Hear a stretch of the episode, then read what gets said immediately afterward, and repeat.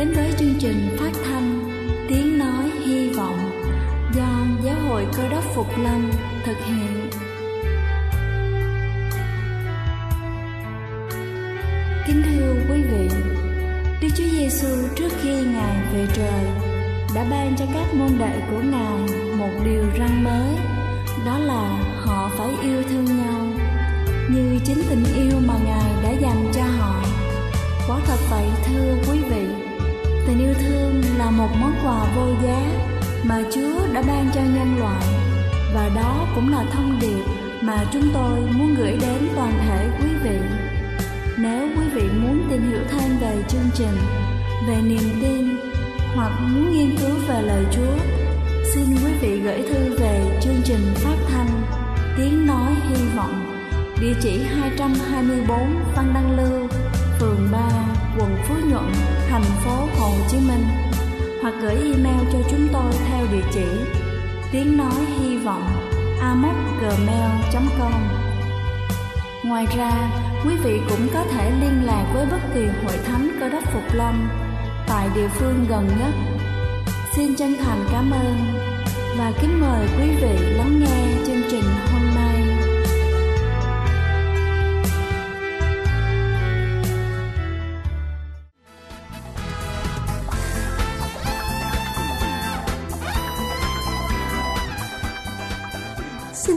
Kính chào quý vị thính giả thương mến. Chúc quý vị có một buổi sáng với tinh thần thật sảng khoái để làm thật tốt công việc của mình. Kính thưa quý vị, ngộ độc chì đang dần trở thành vấn nạn lớn. Vậy tác hại của chúng là gì và làm sao để tránh?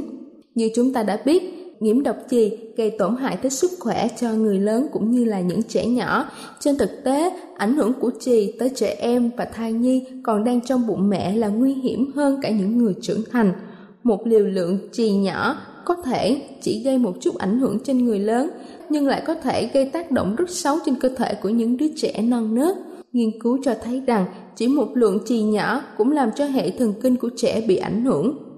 Nó còn có thể ảnh hưởng tới sự phát triển tầm vóc của trẻ, khiến cho các tế bào máu của trẻ không hoạt động bình thường. Những dạng nguồn phát tán trì gây bệnh là một trong những cách phòng chống nhiễm độc trì ở trẻ nhỏ tốt nhất.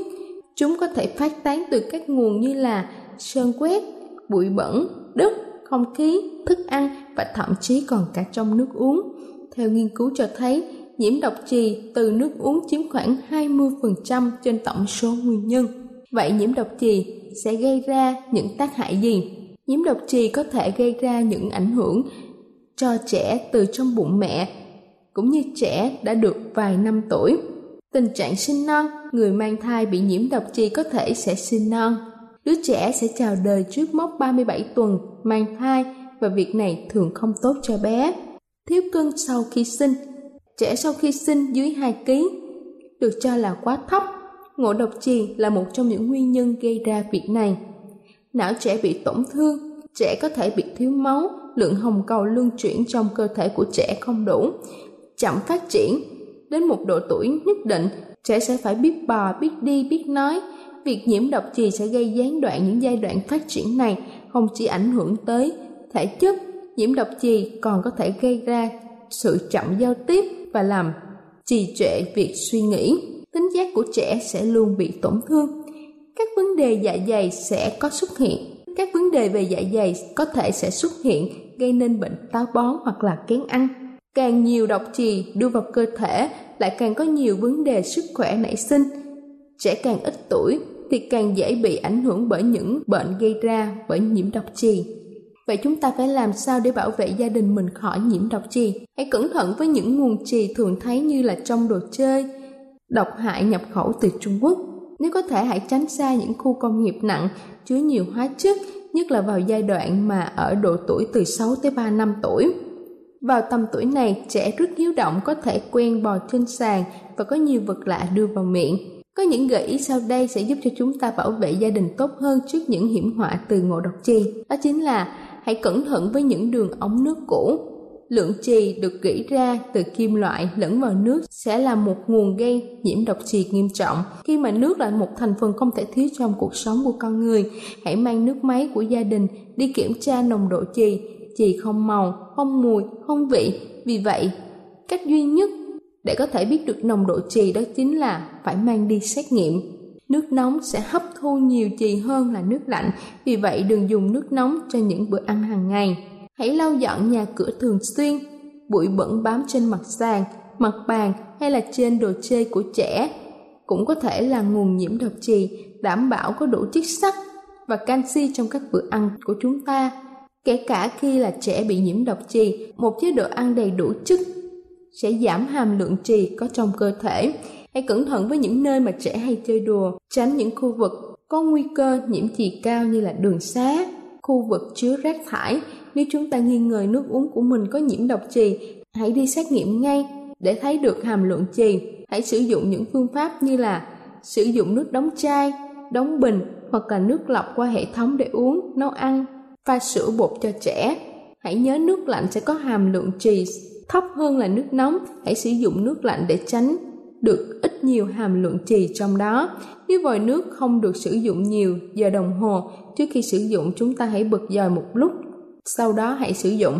Để cho chắc chắn chúng ta nên mang nước máy, nước giếng đi thử nồng độ trì để đảm bảo sức khỏe cho gia đình. Xét nghiệm nước là cách duy nhất để biết được hàm lượng trì trong nước là bao nhiêu. Kính thưa quý vị, như tôi vừa nói trên, việc cung cấp đầy đủ dinh dưỡng sẽ có thể giúp cho trẻ chống chọi lại lượng trì nhiễm trong cơ thể.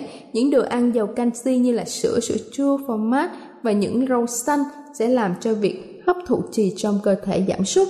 Ngoài ra, vitamin C trong quả cam hay là nước ép trái cây cũng có ích cho việc này. Theo một chuyên gia sức khỏe đã giải thích rằng, khi trì đi vào cơ thể hoặc là nó sẽ bài tiết ra ngoài hoặc là nó sẽ được hấp thụ vào xương. Đó là lý do tại sao chúng ta nên ăn đồ ăn chứa nhiều canxi để ngăn chặn quá trình này. Nếu cơ thể của chúng ta có đầy đủ canxi và vitamin, lượng chi hấp thụ vào máu sẽ giảm đi đáng kể và chớ để dạ dày trống. Điều này sẽ giúp ích cho trẻ vì vậy hãy cho trẻ ăn nhiều lên một chút. Đây là chương trình phát thanh Tiếng Nói Hy Vọng do Giáo hội Cơ đốc Phục Lâm thực hiện. Nếu quý vị muốn tìm hiểu về chương trình hay muốn nghiên cứu thêm về lời Chúa, xin quý vị gửi thư về chương trình phát thanh Tiếng Nói Hy Vọng, địa chỉ 224 Phan Đăng Lưu, phường 3, quận Phú Nhuận, thành phố Hồ Chí Minh hoặc gửi email cho chúng tôi theo địa chỉ tiếng nói hy vọng gmail.com Ngoài ra, quý vị cũng có thể liên lạc với bất kỳ hội thánh Cơ đốc Phục Lâm tại địa phương gần nhất. Xin chân thành cảm ơn và kính mời quý vị tiếp tục lắng nghe chương trình hôm nay.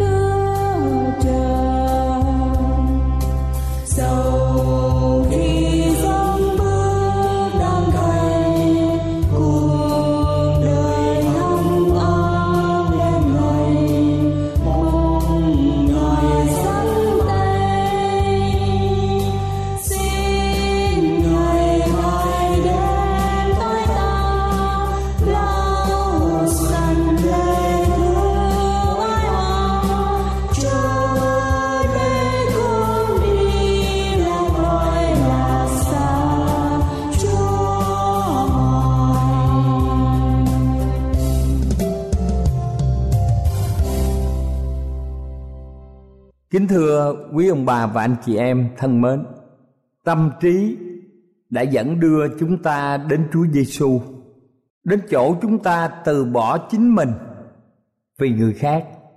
Và chúng ta cũng nhớ Đức Chúa Giêsu Ngài đã chịu chết trên thập tự giá. Ngài đã từ bỏ chính mình vì người khác.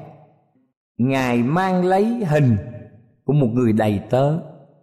Mà trong Philip đoạn 2 câu 8 có ghi, Tự hạ mình xuống, Dân phục cho đến chết, Thậm chí chết trên cây thập tự.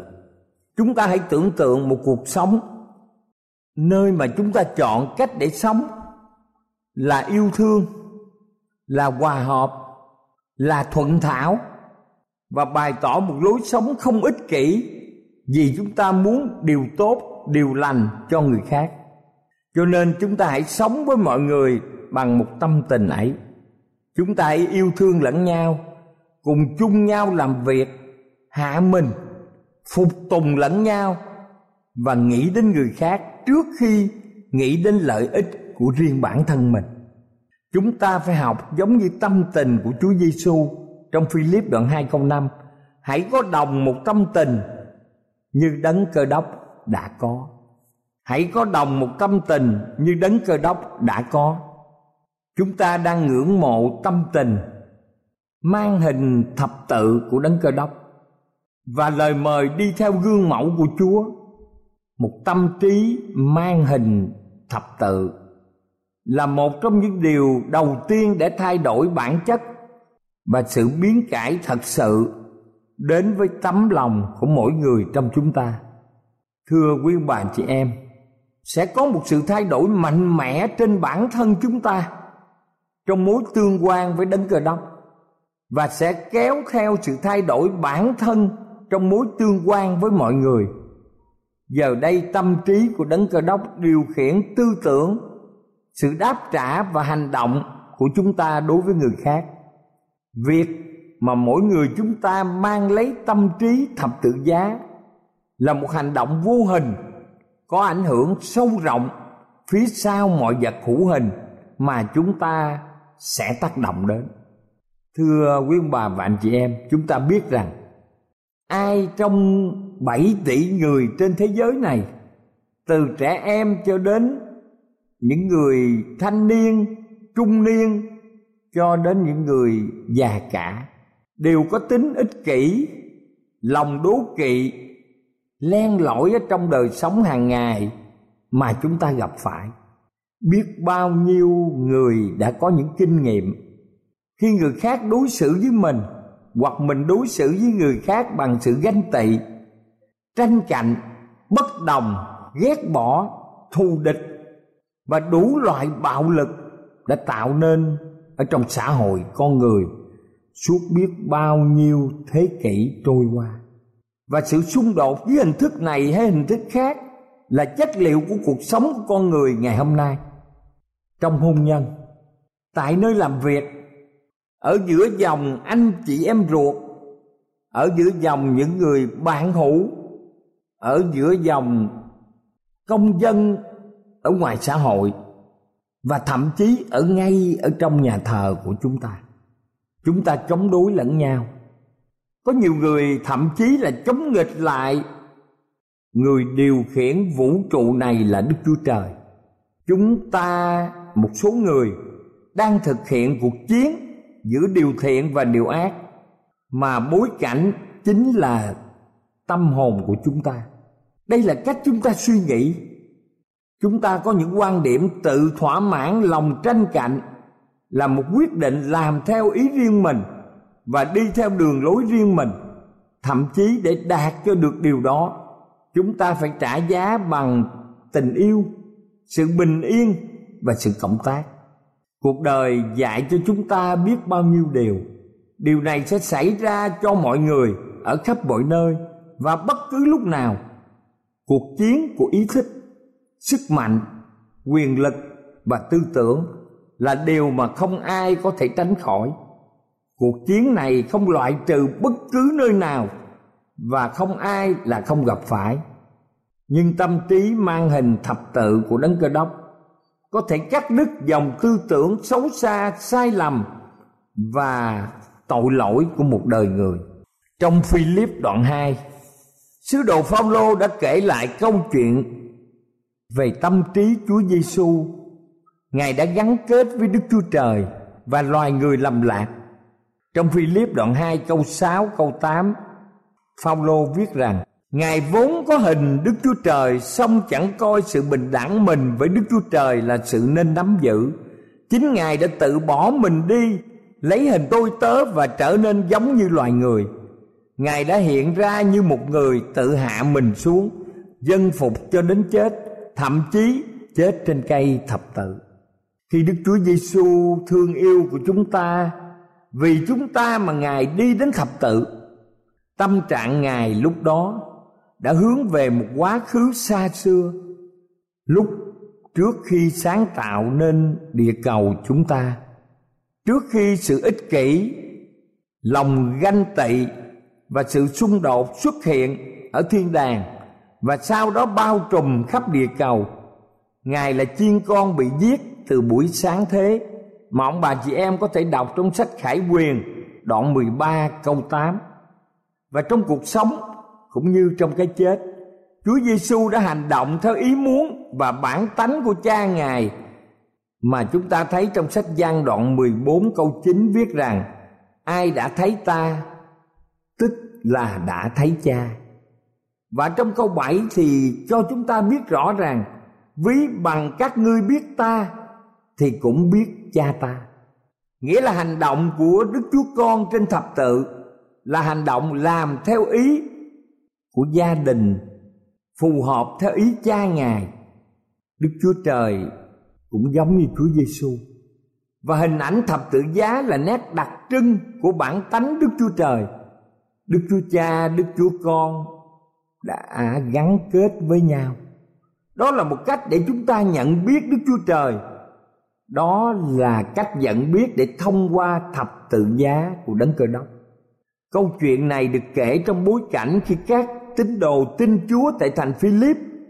Lúc bấy giờ nhiều người có sự đố kỵ, có sự tranh cạnh với nhau và thái độ là tìm kiếm tư lợi, vị kỷ đối nghịch lại với một thái độ khác hẳn, đó là thái độ hy sinh, quên mình của đấng cơ đốc. Sự hiệp nhất của các chi thể trong hội thánh của Chúa lúc bây giờ đang bị đe dọa. Chỉ có thái độ và hành động phản ảnh tâm tình của đấng cơ đốc thì mới có thể đem lại sự hoàn hảo cho các mối quan hệ đang căng thẳng. Ở trong Philip đoạn 2 từ câu 2 đến câu 5 sứ đồ Phaolô đã kêu gọi, anh em hãy hiệp ý với nhau, đồng tình yêu thương, đồng tâm đồng tư tưởng mà làm cho tôi vui mừng trọn vẹn. Chớ làm sự chi vì lòng tranh cạnh hoặc vì hư vinh. Nhưng hãy khiêm nhường, coi người khác như tôn trọng hơn mình. Mỗi một người trong anh em chớ chăm về lợi riêng mình, nhưng phải chăm về lợi kẻ khác nữa. Hãy có đồng một tâm tình như đấng cơ đốc đã có. Sứ đồ Phao-lô biết điều mà ông khuyên dạy việc ông gặp Chúa trên con đường đến thành Đam Mách rất là bất ngờ. Đây là một trải nghiệm về ân điển thật trọn vẹn và mang lại sự biến đổi hoàn toàn trong cuộc đời của ông. Thưa quý vị, một sự thay đổi đầy xúc động, đánh thẳng vào tâm hồn của Phaolô. Ông đã từng là một con người rất ngang bướng, một con người đầy sự kiêu căng, ích kỷ, tự phụ và thậm chí hung hăng bảo thủ ông cũng hay dọa dẫm người khác ông có một tâm tình nhẫn tâm thù hằn thích trừng trị người khác và rất thô bạo điều này chúng ta có thể xem ở nhà mình ở trong sách 1 Timôthê đoạn 1 câu 13 hoặc công vụ các sứ đồ đoạn 8 câu 3 hoặc là đoạn 22 câu 4 và câu 5. Khi xưa, đời sống của ông chẳng khác nào một cơn bão ập vào cuộc đời của những con người vô tội. Khi rút đi thì để lại dấu vết của sự hủy diệt, đau buồn và chết chóc. Rồi một ngày ông gặp được Chúa Giêsu đấng đã không nắm giữ quyền lợi của ngài. Đấng đã từ bỏ chính ngài tự hạ mình xuống, thậm chí là chịu chết trên thập tự giá vì ông và vì mọi người ở trong thế giới này ngài đã chết cho một người chuyên bắt bớ các tín hữu cơ đốc ngạo mạn ngang bướng ích kỷ và hung bạo như Phaolô. Giờ đây khi nghĩ đến tâm tình của đấng cơ đốc tặng trong thâm tâm, Phaolô đã rung lên vì khiếp sợ. Ông muốn chính cuộc đời riêng tư và công việc của ông sẽ kể lại tương ứng với câu chuyện của thập tự giá mà chúng ta có thể xem ở trong Kinh Thánh. Hai Cô Rinh Tô đoạn 4 từ câu 10 đến câu 12 xin chúng ta mở trong Kinh Thánh. Chúng tôi thường mang sự chết của Đức Chúa Giêsu trong thân thể mình, hầu cho sự sống của Đức Chúa Giêsu cũng tỏ ra trong thân thể chúng tôi, bởi chúng tôi là kẻ sống. Vì cớ Đức Chúa Giêsu mà hằng bị nộp cho sự chết, hầu cho sự sống của Đức Chúa Giêsu cũng được tỏ ra trong xác thịt hay chết của chúng tôi vậy. Vậy thì sự chết làm trong chúng tôi còn sự sống trong anh em. Phaolô đã thể hiện câu chuyện của thập tự giá dưới một hình thức rất sống động. Cuộc sống của những người cơ đốc phải được biến đổi theo hình ảnh của đấng cơ đốc mỗi ngày trong cuộc sống đó không có điều gì được hành động bởi sự ích kỷ của chúng ta hay sự tranh đua của chúng ta. Khi chúng ta mang hình thập tự và tiến trình một và tiến trình của một người đang chết trong Chúa để sản sinh trong chúng ta một người mới, người mang lấy tâm trí của đấng cơ đốc, tâm linh chúng ta thấu hiểu được câu chuyện của thập tự giá đến nỗi câu chuyện ấy khiến cả cuộc đời chúng ta biến đổi theo hình ảnh của đấng cơ đốc. Một cuộc sống tiêu biểu cho sự hy sinh, quên mình. Và trong cuộc sống đó, sự mạnh mẽ được phô bày thông qua sự yếu đuối của chúng ta. Chúng ta nên chọn sống trong yêu thương, hòa hợp và hiệp nhất. Đây là một niềm hạnh phúc lớn. Nếu mỗi người chúng ta quyết định sống trong sự yêu thương, hòa hợp và hiệp nhất. Cho nên, chúng ta hãy thường trở nên giống như chúa. Chúng ta biết có những cặp vợ chồng thường có những sự xung đột. Trước những lời nói và thái độ của người phối ngẫu và những lời đáp trả đã dần dần trở nên nhiều điều gây tổn thương và căm ghét nhiều sự cay đắng và giận dữ và những sự yêu thương ban đầu từ những lúc kết hôn gần như tiêu tan. Thế rồi đức chúa trời đã đến với một trong hai người phối ngẫu. Trong sâu thẳm, người phối ngẫu nghe như có tiếng nói rằng, nếu con trai ta cưới vợ con làm vợ, thì sẽ không có điều gì cô ấy thế rồi đức chúa trời như nói với người chồng, từ trong sâu thẳm, lòng người chồng nghe được tiếng nói, con ơi, nếu con trai ta cưới vợ của con làm vợ, thì sẽ không có điều gì cô ấy làm khiến con ta bớt yêu cô ấy. Không có điều gì mà con ta không thể tha thứ, không thể ngừng chăm sóc hoặc không coi trọng cô ấy hơn là chính bản thân con ta. Lời chúa nói với người chồng, nếu con trai ta cưới vợ của con làm vợ, thì sẽ không có điều gì cô ấy có thể gây cho con ta thốt lên những lời trả đũa để dễ gây tổn thương cho người vợ của con. Nếu con trai ta cưới vợ của con làm vợ nếu con trai ta cưới vợ của con làm vợ con ta sẽ từ bỏ chính bản thân của mình để chịu chết vì cô ấy như điều con ta đã làm trên đồi Gogotha.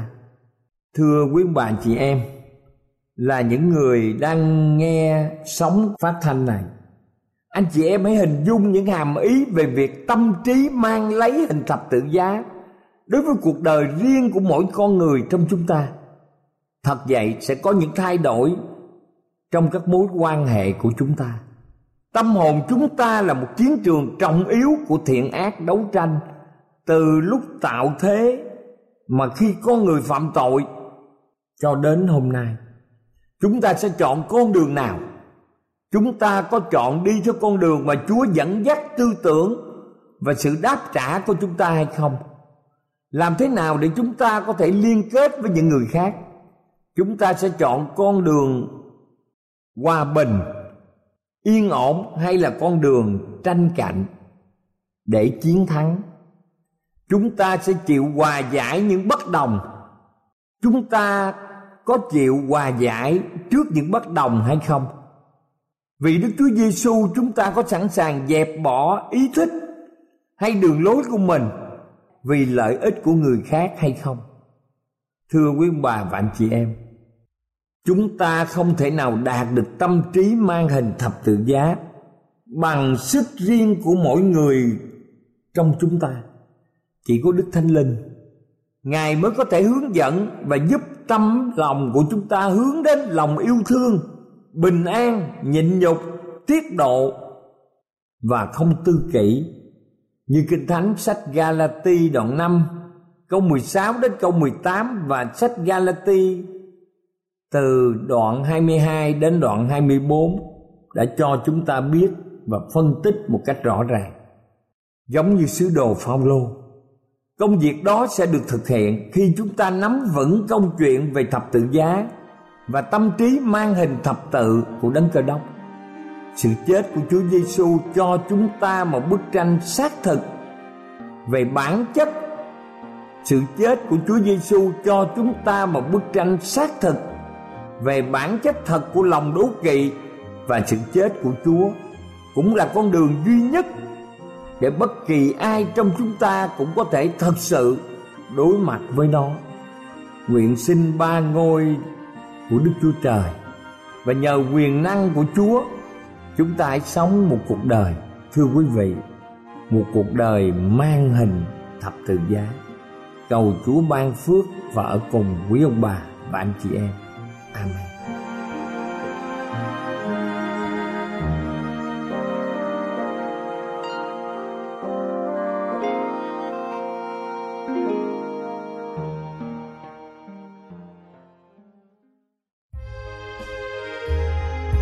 Đây là chương trình phát thanh Tiếng Nói Hy Vọng do Giáo hội Cơ đốc Phục Lâm thực hiện. Nếu quý vị muốn tìm hiểu về chương trình hay muốn nghiên cứu thêm về lời Chúa, xin mời quý vị gửi thư về chương trình phát thanh Tiếng Nói Hy Vọng, địa chỉ 224 Văn Đăng Lưu, phường 3, quận Phú Nhuận, thành phố Hồ Chí Minh hoặc gửi email cho chúng tôi theo địa chỉ tiếng nói hy vọng amos@gmail.com. Ngoài ra, quý vị cũng có thể liên lạc với bất kỳ hội thánh cơ đốc phục lâm tại địa phương gần nhất. Xin chân thành cảm ơn và hẹn gặp lại quý vị trong chương trình lần sau.